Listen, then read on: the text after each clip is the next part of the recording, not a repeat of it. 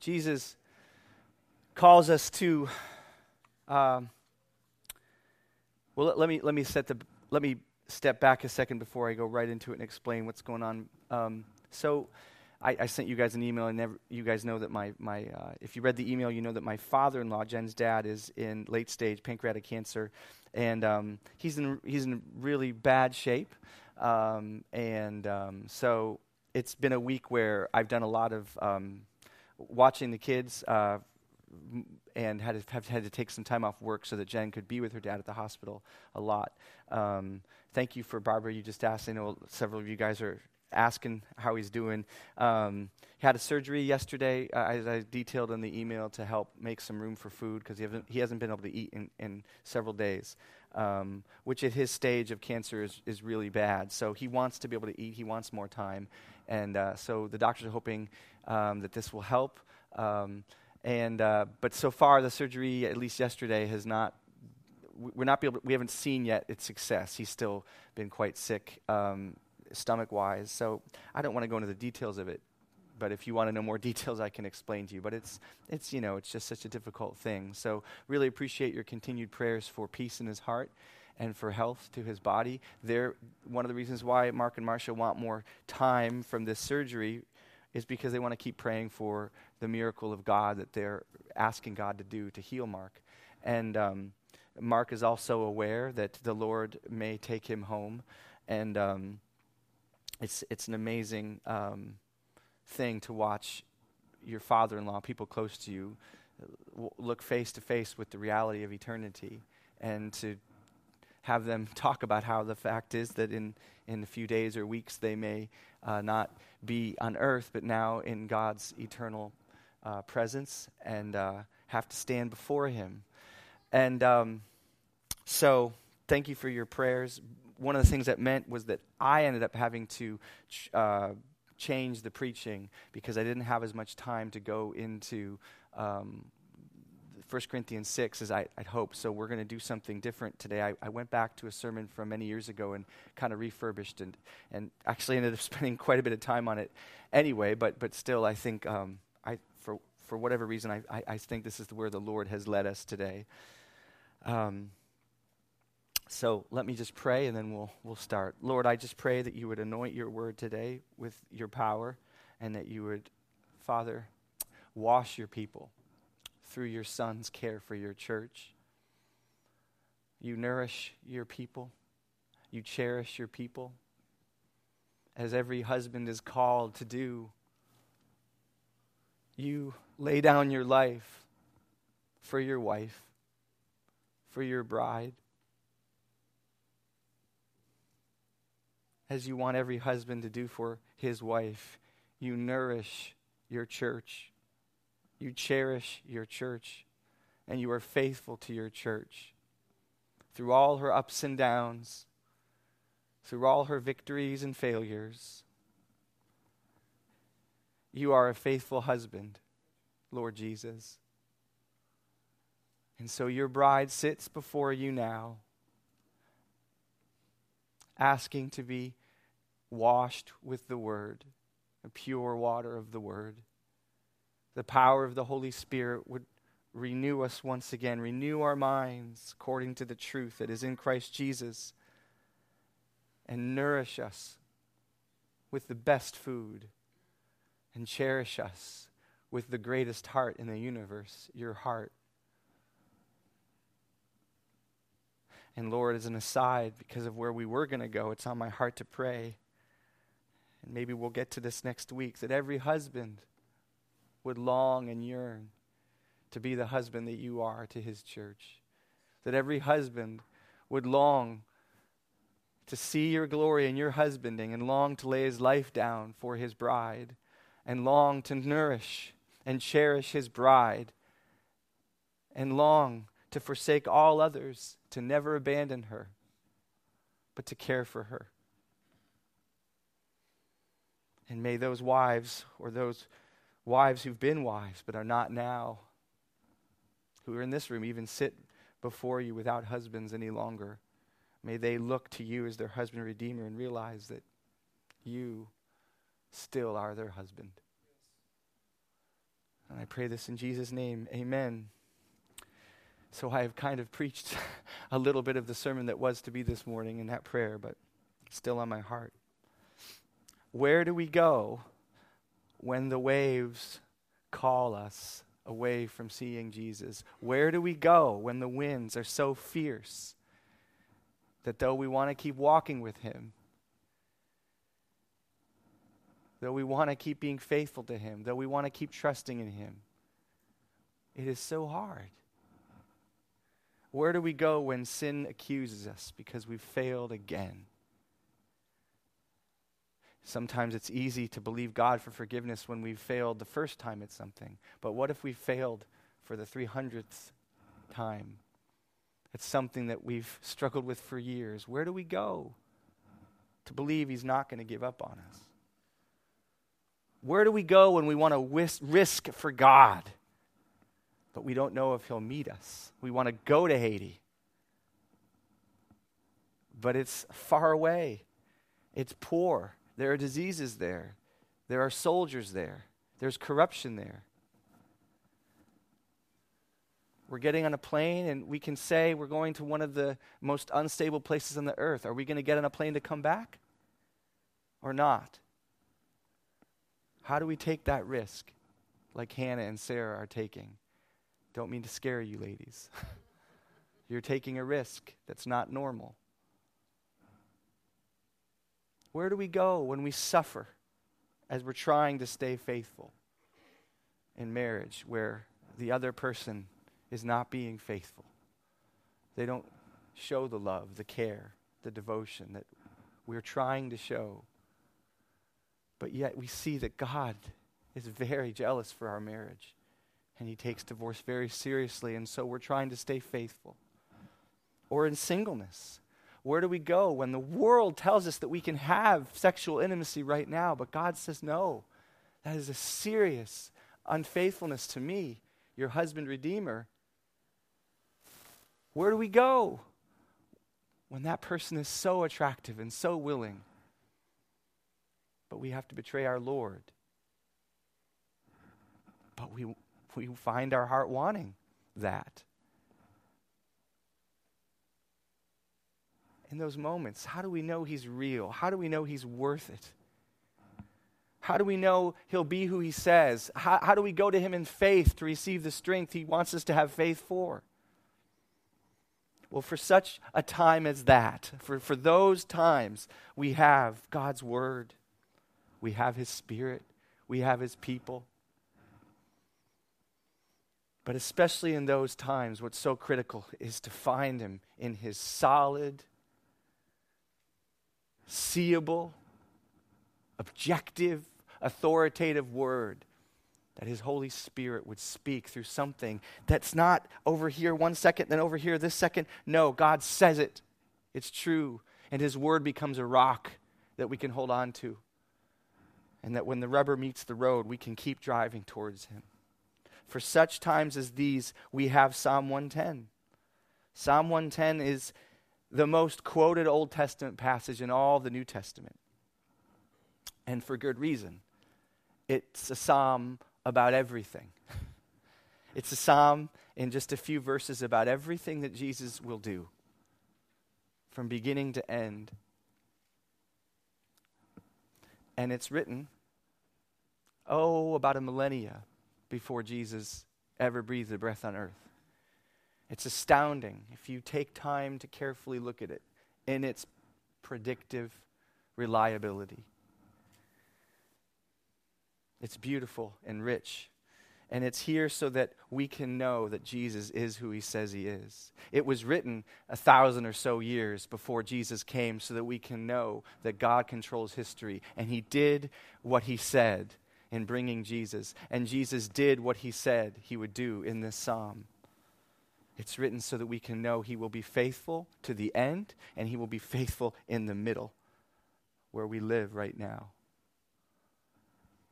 So let's read Psalm 110 together and ask the Lord to help us stand on it and stand on His Son. Psalm 110, a psalm of David. And I think we have it here.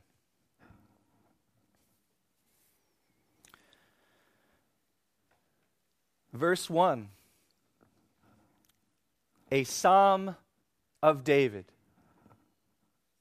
The Lord, that's Yahweh, capital letters L O R D. The Lord says to my Lord, Sit at my right hand until I make your enemies a footstool. The Lord Yahweh sends forth from Zion your mighty scepter. Rule in the midst of your enemies. Your people will offer themselves freely on the day of your power. In holy garments from the womb of the morning, the dew of your youth will be yours. The Lord, that is Yahweh, has sworn and will not change his mind. You are a priest forever after the order of Melchizedek. Verse 5 The Lord, not Yahweh, Adonai, is at your right hand. He will shatter kings on the day of his wrath. He will execute judgment among the nations, filling them with corpses. He will shatter chiefs over the wide earth. He will drink from the brook by the way. Therefore, he will lift up his head. Let's pray again. Holy Spirit, breathe on your word. Breathe on your word. Anoint these words of yours, Lord, with power in our hearts. Help me to know what to say and what not to say. Help me not to say anything more than I should. And Lord, help me to be caring and honoring of your word and your people in preaching now. I ask this in Jesus' holy name for your honor and glory and for the good of your people, Lord, that I am privileged to walk with in this church. In Jesus' name we pray. Amen. Psalm 110 is in the genre of what's called kingly psalms. Kingly psalms fall throughout the Psalter. These are either about the God anointed king of Israel and the nations, um, or, or human kings who are always either David or his descendants. So there's a lot of kingly psalms, and they're usually about is Israel's kings in some manner or another. But, but what we'll see in no short order in this psalm is that it immediately sets itself apart from other kingly psalms in its miraculous and prophetic character. This psalm quickly presents itself as doing something very different than most of the psalms that talk about the king in the psalms. If we pay attention, we'll see this speaker is saying something in this psalm that really cannot fit any historic king of Israel. It doesn't make sense. This psalm, written about a thousand years before Jesus, I've, as I've said, can ultimately be about no one else but Jesus Christ, the final and eternal Davidic king and the ruler of the world. In fact, this psalm so prophetically identifies Jesus that it is, as I said, it's the most quoted or referenced Old Testament passage in the whole New Testament. Yet, it's not a typically known psalm like Psalm 23 is the Lord is my shepherd. What we're dealing with in this kingly psalm is direct, miraculous, predictive, predictive prophecy of Jesus that portrays his ministry, his deity, and his second coming. And it should fill our hearts with courage. It should fill our hearts with hope. It should fill our hearts with awe at God's power. It, it should cause us to worship him, that he's real, that he's really the king, that he's really where he says he is, and that he's really going to do what he says he's going to do. It should give us power to be faithful to him, keep running to him each day in our need, and to keep our eye out for his return. So let's go through this verse by verse and, and be nourished. Part one starts out with this subscript, a psalm of David. The Lord says to my Lord, that capital L O R D is Yahweh. So Yahweh says to my Lord, Sit at my right hand until I make your enemies your footstool. You know, when you're usually hearing Psalms in church, ex- exegeted or talked about or preached on, you usually don't pay a lot of attention to that authorship by David or by Asaph or that little subscript that says a Psalm of David. But I start there because the most important question, the most important question, the most important question you can ask about this psalm is who wrote it? Everything hangs on that. Derek Kidner says, Nowhere in the Psalter does so much hang on the familiar title, a Psalm of David. From the outset, the writer claims to be David. And there's nothing out of ordinary about David writing Psalms. He's the greatest Psalm writer, or the most Psalms, I believe, were written by David. I could be wrong on that. But, but the grave matter here is this little phrase a Psalm of David combined with this first line Yahweh says to my Lord. David is recounting for us a conversation between Yahweh, the I am that I am, the God of Israel, and someone else that he calls his Lord. And the implications of this cannot be overstated when Jesus was battling the Pharisees in Matthew 22 on the Tuesday before Easter Sunday, on the Tuesday before Good Friday, leading up to his crucifixion. Some people think he was baiting them when he brought this. But he, he came up to them and he said, they were gathered together. Jesus goes up to them and he asks them a question. And he says, Who do you think? What do you, what do you think about the Christ? What do you think about Messiah? Whose son is he? Whose son is the Messiah? And they said to him, The son of David. And he said to them, And how is it that David, in the Spirit, calls him Lord? Saying, The Lord said to my Lord, Sit at my right hand until I put your enemies under your feet. If David then calls him Lord, how is he his son? No son can call himself the Lord of his father.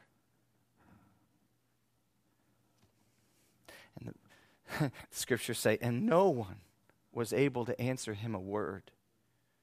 Nor from that day did anyone dare to ask him any more questions. Nor from that day did anyone dare to ask him any more questions. They were they were freaked out. This guy knows the scriptures and their implications better than we do, and we got to do something about him. I think that's what's under the texts. Because the next time they saw Jesus, he was on trial before them. And they said to him, Are you the Christ, Son of the living God? And he said to them, with death and crucifixion awaiting him, he looked them in the eye on that Good Friday morning in that fraud of a trial. And he said, I am. And you will see the Son of Man sitting at the right hand of God, coming in power. And, and he alluded again to the same psalm. Did you see it? The Lord says to my Lord, Sit at my right hand. He's also alluding to Daniel, but he pulls them together, Daniel and the psalm here. You will see the Son of Man coming at the right hand of God.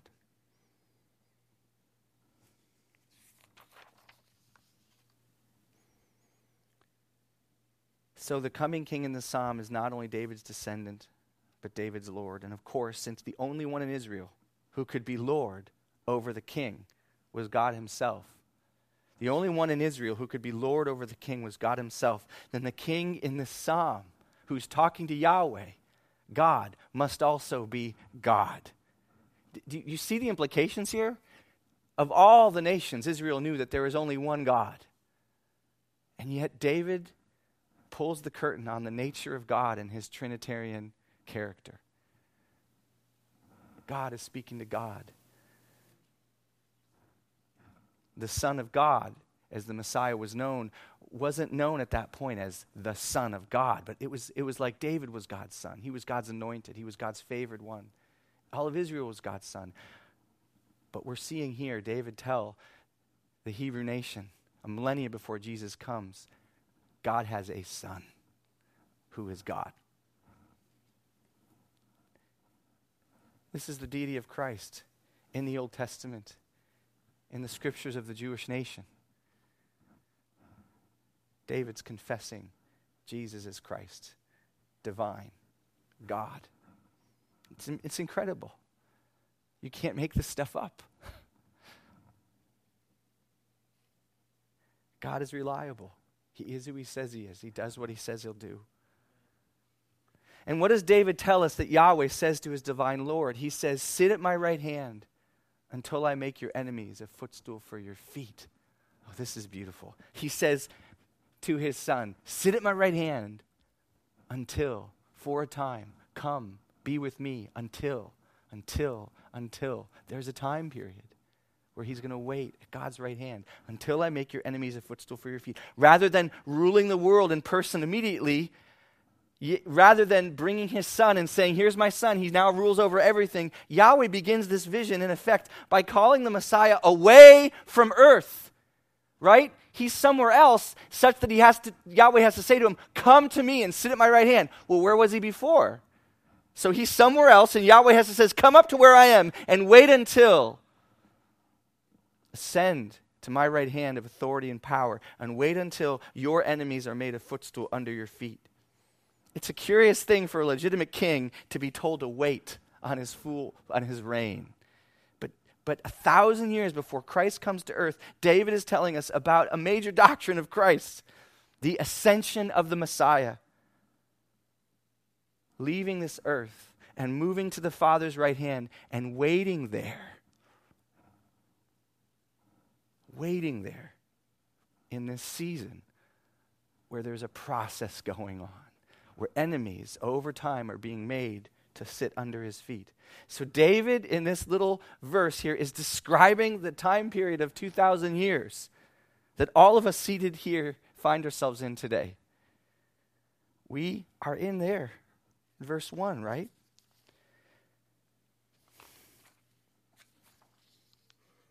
We find ourselves waiting for the Messiah to return. Because after Jesus rose from the grave, God called him up to heaven and as Hebrews 10:13 says, citing this psalm, Jesus has been there waiting from that time until his enemies should be made a footstool for his feet. 2,000 years doesn't seem like a short amount of time to wait. So it's, it's really good for us to know that a thousand years before that, God said there would be this time when we'd have to wait, when Jesus would have to wait until he was fully ruling the way that he will rule while God makes his enemies a footstool for his feet. Folks, each day we're up against so much temptation, I know it, right? Trials, we know it. Discouragement and death for all of us, for our family. You know, we've been talking about it. Cancer, old age. We live in a world also increasingly antagonistic to our faith in Jesus. Those of us who are long in tooth, like me, aren't used to seeing our nation hate Christians like they're starting to hate Christians.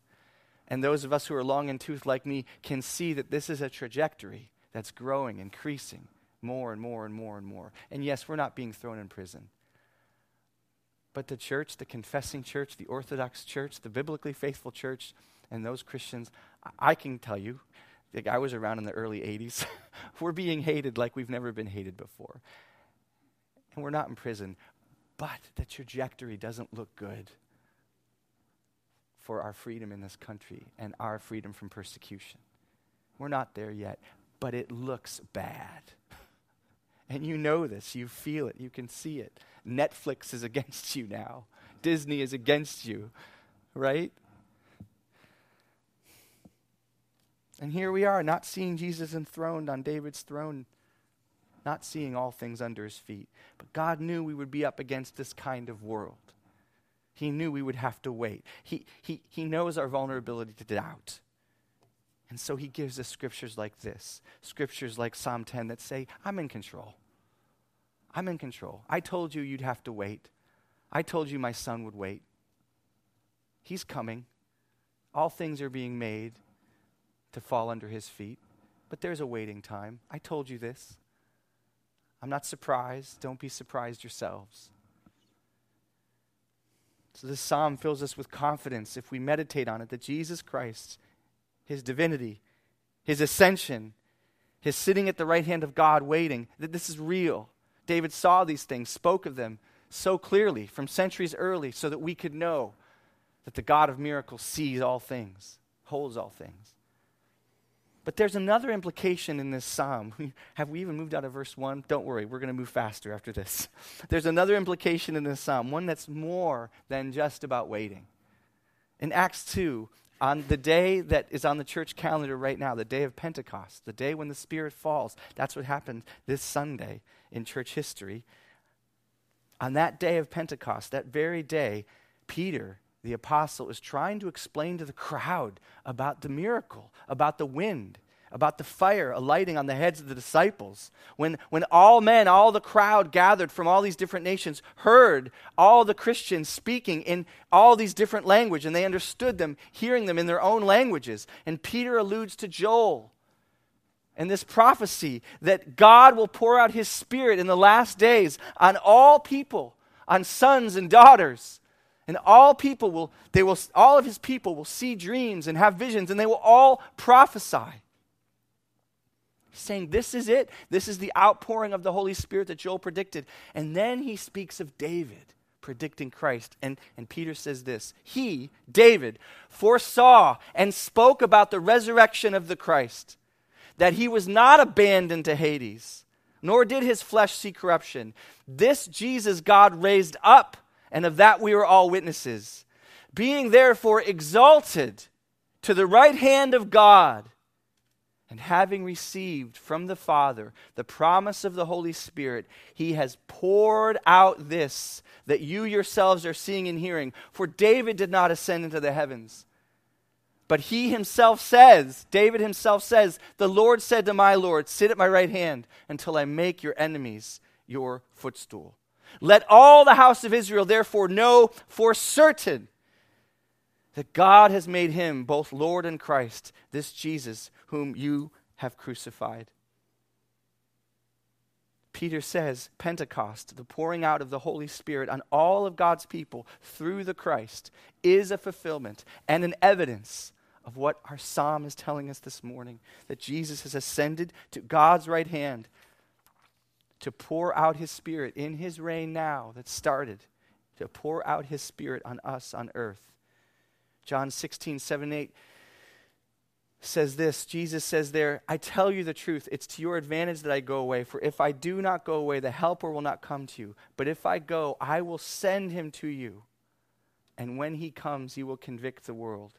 And then he goes on to explain the kinds of convictions the Spirit would bring. But you see, the Holy Spirit would not come in power until Jesus answered Yahweh's call sit at my right hand. The new covenant had to be enacted by Jesus' blood being shed, by his death and burial, by his resurrection, and then his going up to Yahweh to sit at his right hand. And from that place, he says, If I go away, I will send him to you, the Spirit. Because now that Jesus is reigning, he has sent out his Spirit that he might reign in us and fill us with power to be his people and his witnesses. That's what Jesus reigning at the Father's right hand right now means for you. It means power for you. It means strength for you. It means grace for you. Let's see this in the psalm as the psalmist continues. Verse 2 The Lord, Yahweh, sends forth from Zion your mighty scepter. Rule in the midst of your enemies. Your people will offer themselves freely on the day of your power in holy garments. From the womb of the morning, the dew of your youth will be yours. Now, I can't explain all these things here, especially the last two lines, but I do think these passages can rightly be seen as finding a kind of fulfillment in Pentecost, in the outpouring of the Holy Spirit and the power of this age. Through the outpouring of the Spirit, from the proclamation of the gospel from Zion in Jerusalem, where the Spirit was first poured out on Pentecost, into Judea to the ends of the earth, we see Jesus ruling now in the midst of his enemies. We see his gospel go out. We see the Holy Spirit take rule over people's hearts as they come to Christ and their lives are changed and renewed. We see in every born again person who finds in their heart a new power and a new law at work to love God and to fight their sin and their selfishness, we see Jesus' mighty scepter ruling. We see his people offer themselves freely. That we are now able and made willing to follow Jesus. Not perfectly, not without struggle, but definitely. Because his power, his rule, his scepter is changing us and ruling in us.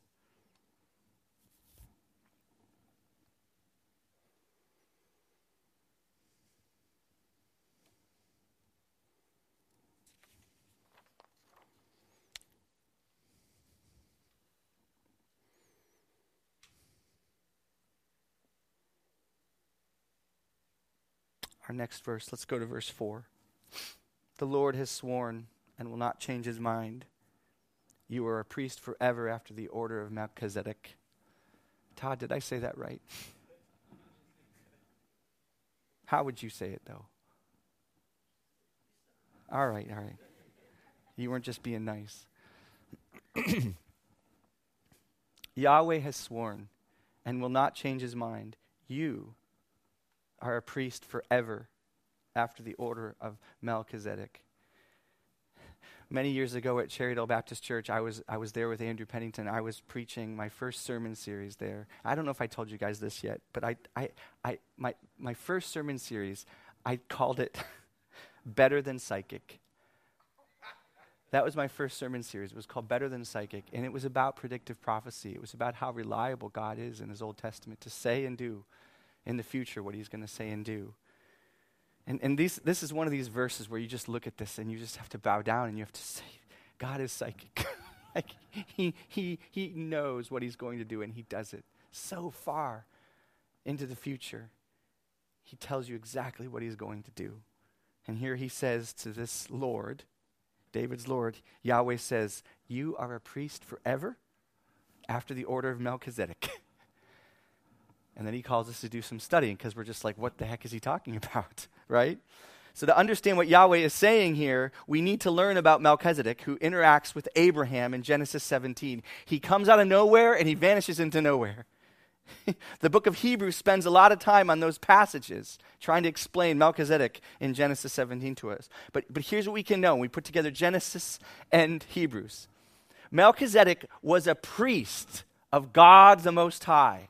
That's what Genesis tells us and Hebrews tells us. He was a real priest of Yahweh before Moses. In the middle of Abraham's journey, his faith journey, Melchizedek shows up as a true priest of Yahweh. And he's also the king of Salem. He's the king of Jerusalem at that time. And listen, this is really important. This is really important. Because if the king in our psalm, in Psalm 110, if the Lord, Jesus, we know it's Jesus, if he's going to be a priest, as Yahweh says here, and he's going to be a king, as David says, he cannot be an Old Testament priest. He cannot be a priest under the Mosaic covenant because the Mosaic covenant expressly forbids the king of Israel from also being a priest in Israel. Can't have the same office. The president can't be a Supreme Court justice, right? Too much power in one guy. The king cannot be a priest, the priest cannot be a king. But this guy in Psalm 110 is a priest and a king. But it doesn't work in that covenant of Moses. He must be a priest under a different covenant and a different order. And David says it plain here. He's a priest in the order of Melchizedek. What is that? Well, Melchizedek is the king priest who pronounces a divine blessing on Abraham. He comes to Abraham and he blesses him. And then Abraham tithes to him. And this is a sign of his superiority over Abraham. Hebrews explains he's the lesser blesses the greater. Hebrews says the covenant and the priesthood of Melchizedek that this king in our psalm is called to be a priest in the line of, it, it is a superior covenant than Abraham's covenant that will come through Moses. Not the Abrahamic covenant, but the Mosaic covenant that will come later. See, I know this is kind of like nitty gritty, but it's so beautiful if we can get this the implication of this is that David, who's a king under the Mosaic covenant, who loved the Mosaic covenant, is saying, There is another covenant. There is a better covenant. There is a superior priesthood greater than the priesthood of Aaron's sons and Moses and the temple with animals and blood offerings. There's a better covenant coming. There's a covenant coming with an eternal priest who will never stop being a priest for us. His life will never end. And now we know who our eternal priest is our King Jesus, who in a priestly life offered himself as the sacrifice of a priest for our sins on the cross, and who now sits at the right hand of God, not just as king, but as priest, interceding for you right now. See, now we have a little bit of more information on what in the world did Jesus do when he went up to God, not just to pour out his spirit, but to sit at God's right hand. What's he doing all that time? He went to God's right hand so that he could spend his time praying for you, interceding for you. God wants to save you forever to the uttermost.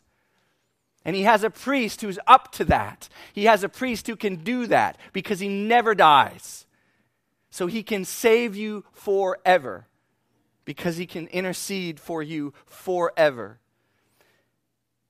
God wants to save generations and multitudes. That's part of why he's taking thousands of years, because he wants thousands of generations in heaven. And he can save them because he lives forever. The author of Hebrews says about Psalm 110, about this priest, he says, he holds his priesthood permanently because he continues forever. Consequently, he's able to save to the uttermost those who draw near to God through him, since he always lives to make intercession for them. I've said this to you before, but it's a needed reminder. I know I need to be reminded of it again and again, and I believe you all do well to be reminded of it again and again. Every moment of every day of your lives, Jesus Christ is at God's right hand securing his Father's constant flow of mercy and grace and power for you all the time. He was a servant when he came on earth, and he doesn't stop being a servant now that he's in heaven. That's what he does. That's what he does. Our servant king continues to serve you and me, continues to wash our feet. And through that intercession, he guarantees our constant acceptance before God. We have a priest forever. Do you see how trustworthy God's word is, though? This is a thousand years before Jesus ever cried in that little manger in Bethlehem. Maybe he didn't cry, he was the perfectly obedient infant. I think he cried. But a thousand years before that happened, in a different covenant, David is telling us everything that's going to come and be. Everything's going to change, David says. This priest won't be like the priest we have right now, David says. I mean, it's just incredible. This man who's coming won't be just a man, David says. He'll be God. He's giving us a theology lesson on Christianity that.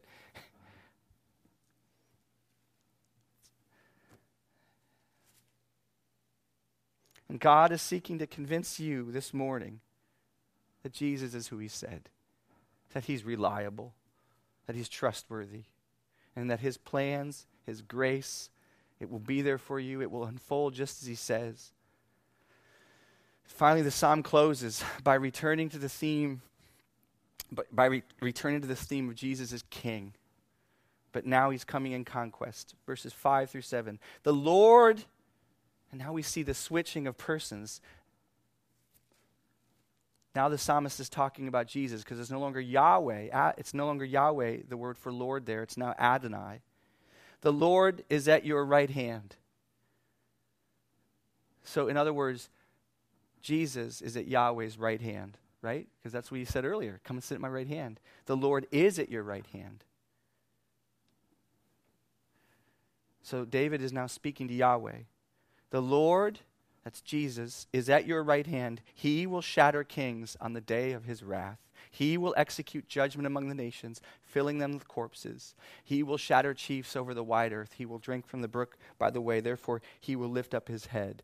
So now we behold the king, still in the place of authority at Yahweh's right hand. That's what it means to be at the right hand of Yahweh. It's a place of authority. But he's no longer sitting, he's gotten up. He's done waiting. He's done watching so much of the world careen off the road that he intended. He's done watching it give itself to sin, to corruption, to injustice, to rebellion. David sees the day when the king will say, I've had enough.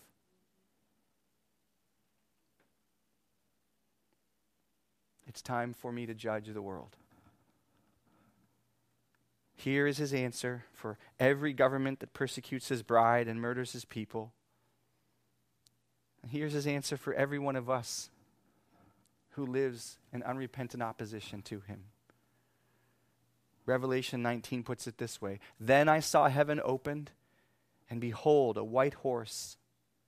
The one sitting on it is called faithful and true, and in righteousness he judges and makes war. His eyes are like a flame of fire, and on his head are many diadems. That's crowns.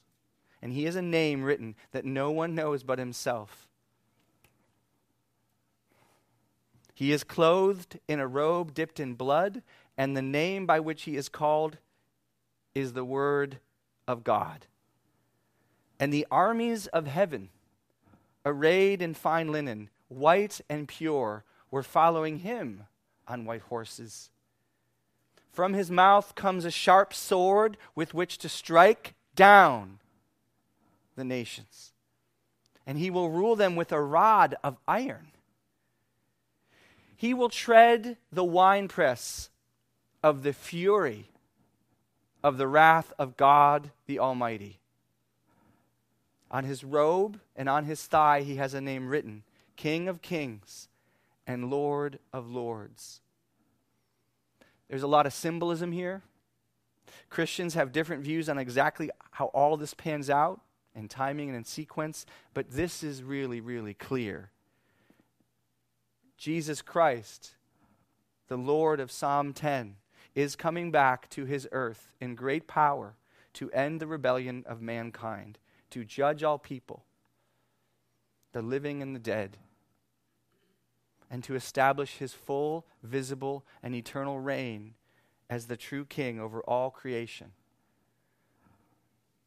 His return isn't figurative, it's not some philosophical return to the ideals of Jesus or some abstract consequence of the spirit of love. No, he is coming back in power, personally and physically, and it will be obvious to the whole world. Do you know what the disciples saw and heard when Jesus first ascended to the Father's right hand of Yahweh before their very eyes? It tells us this in Acts. It says, And while they were gazing, actually, I don't know if this is in Acts, and I don't have the reference here, but this is from the Word of God. I'm sorry I forgot the reference, but here's what, here's what we're told about Jesus' ascension.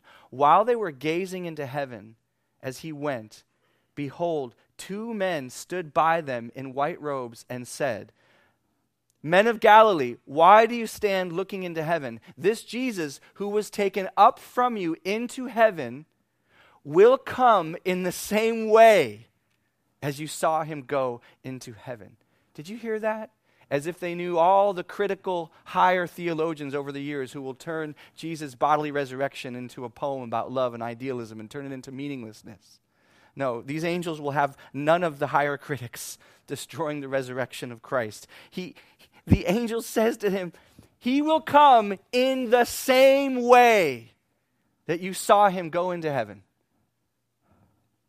He left as a person, physically, in a resurrected body. That's how he's coming back. Jesus himself likewise said in Matthew 24 For as the lightning comes from the east and shines as far as the west, so will be the coming of the Son of Man. They will see the Son of Man coming on the clouds of heaven with power and great glory. They will see it like you see lightning everywhere.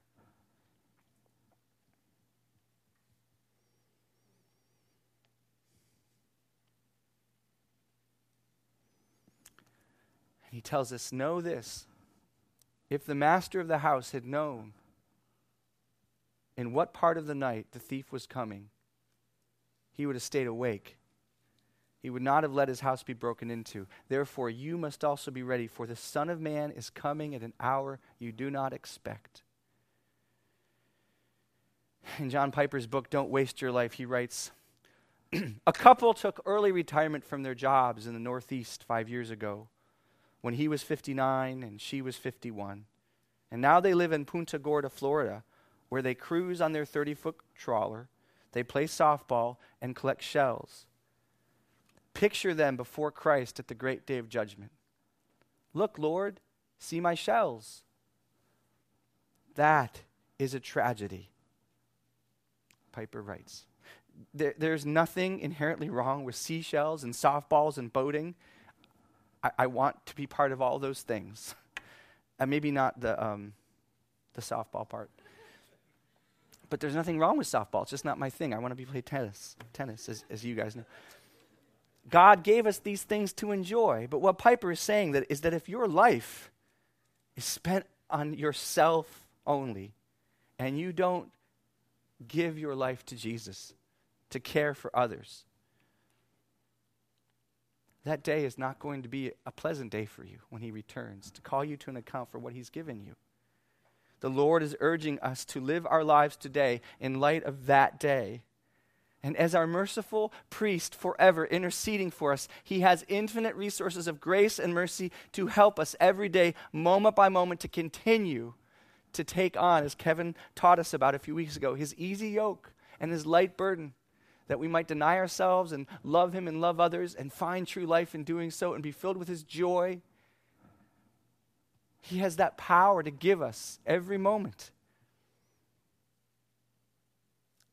so that we can live lives that when we see Him, when He comes, we won't be ashamed. We'll say, Lord, I wasn't perfect, but you worked good things in me. You were gracious to me. You kept me going and he will say, Well done, good and faithful servant. Oh God, I, I just want to take a second to pray right now. God, as sure as we are standing or sitting in this room right now, this world will disappear to us like a dream. And either you will come to us in your coming, or very soon we will go to you in death. God, I pray for every soul in this room, and perhaps every soul that should be in this room. Lord, do whatever you need to do in our lives so that we would hear you say, Well done, good and faithful servant. And that we would not hear, I never knew you. Lord, be merciful to us.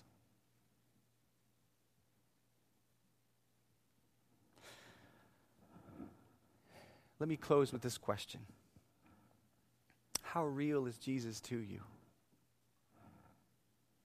How real are his promises of mercy and his power? How real is his return to you? Do you believe he's really there for you right now, interceding for you? Does all this coming back and shattering kings, does, this return of Jesus, does it seem like a sci fi movie, like Hollywood? Too cataclysmic, too supernatural. I can sympathize with that. This is mind blowing stuff we're talking about. But here's, here's something we must remember the Old Testament is full of predictions about Christ, about his first coming. Things written like today, even thousands nearly, but certainly in other places, certainly thousands and hundreds of years before he came. And, and we can see now, from the vantage point of 2019, looking back over history, we can see in so many ways that God was faithful to do exactly what he said he would do through Jesus Christ, and in so many other ways. Just a short, brief sample Genesis 49 tells us Jesus would descend from Judah. Isaiah 11 promised he would be a descendant of Jesse. Jeremiah 23 promised he would be a descendant of David. Isaiah 42 predicted he would make a covenant with the Gentiles when there was no such covenant known. Genesis 3 and Isaiah 7 predicted he would be born of the woman's seed and a virgin. Micah 5 told us exactly what city he would be born in. Malachi 3 told us he would come in person to the temple in Jerusalem. Daniel 9 predicted exactly at what time period in history that Jesus would appear in Israel. That is, after Jerusalem would be rebuilt from its devastation. And Daniel 9 tells us that after the death of the Messiah, Jerusalem would be destroyed again and it was in 70 AD. Psalm 22 predicted that he would die by crucifixion at the hands of mockers when crucifixion hadn't even been invented. Isaiah 53 promised that his people would reject him, promised that his people would try him unjustly and scourge him and pierce him, bury him in a rich man's tomb, and that God would use his death to justify sinners, his own people, and bring him back to life. And as we see in Psalm 110, David, a thousand years before Jesus took a breath on earth, predicted his divinity, his ascension, and his eternal priesthood. And he also said he was coming back to judge. My point is this if God has kept all these promises about Christ, he deserves our confidence now. His promises for mercy and power that you and I need each day to live for him, because that's what he calls us to. That's what being a disciple of Jesus is. That's what being a real Christian is. It's following Jesus trusting in His grace, trusting His mercy, but giving our lives to Him. Men and women, God shapes history, and what He promises will happen happens. This world is in rebellion, but God said it would be in rebellion. And it still belongs to Jesus Christ. He's reigning from heaven. He intercedes for you right now. He has power for you to live for him each day, and he's coming back to destroy every power and authority in rebellion against him and to establish complete justice and righteousness on earth. Let's go to him. Let's go to Yahweh through him right now as he commanded us to. Let's go to him.